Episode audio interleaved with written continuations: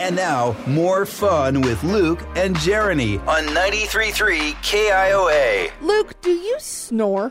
I have been known to snore from time to time. Not every night, but sometimes. Do you talk in your sleep? Not that I've been told. I'm a talker. I'm definitely a talker. you really? Oh my gosh, yes. I've had full conversations with people and not even known it. I wish we could do like a. there's got to be a way for you to record yourself at night.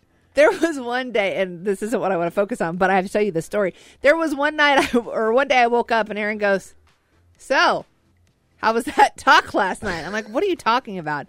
He goes, You sat straight up in bed, eyes open, looked at me and said, Do you have an Emmy?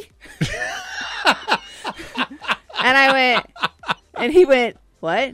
And he went, No, not an Emmy. Do you have a Tony?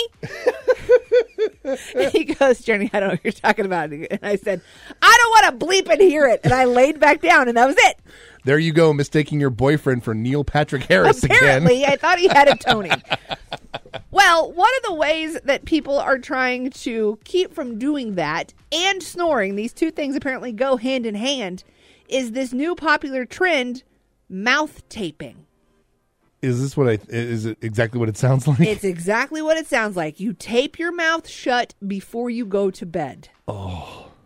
I could. I couldn't do it. Well, apparently, it encourages you to breathe out of your nose, which is better for your health anyway because you have that filtration system in your nasal passages Yeah. instead of just breathing it directly into your mouth. But it also makes you keep your mouth closed, which will prevent snoring, Yeah. and it's better for your teeth. I cannot fall asleep if my cheek feels a crease in my pillow.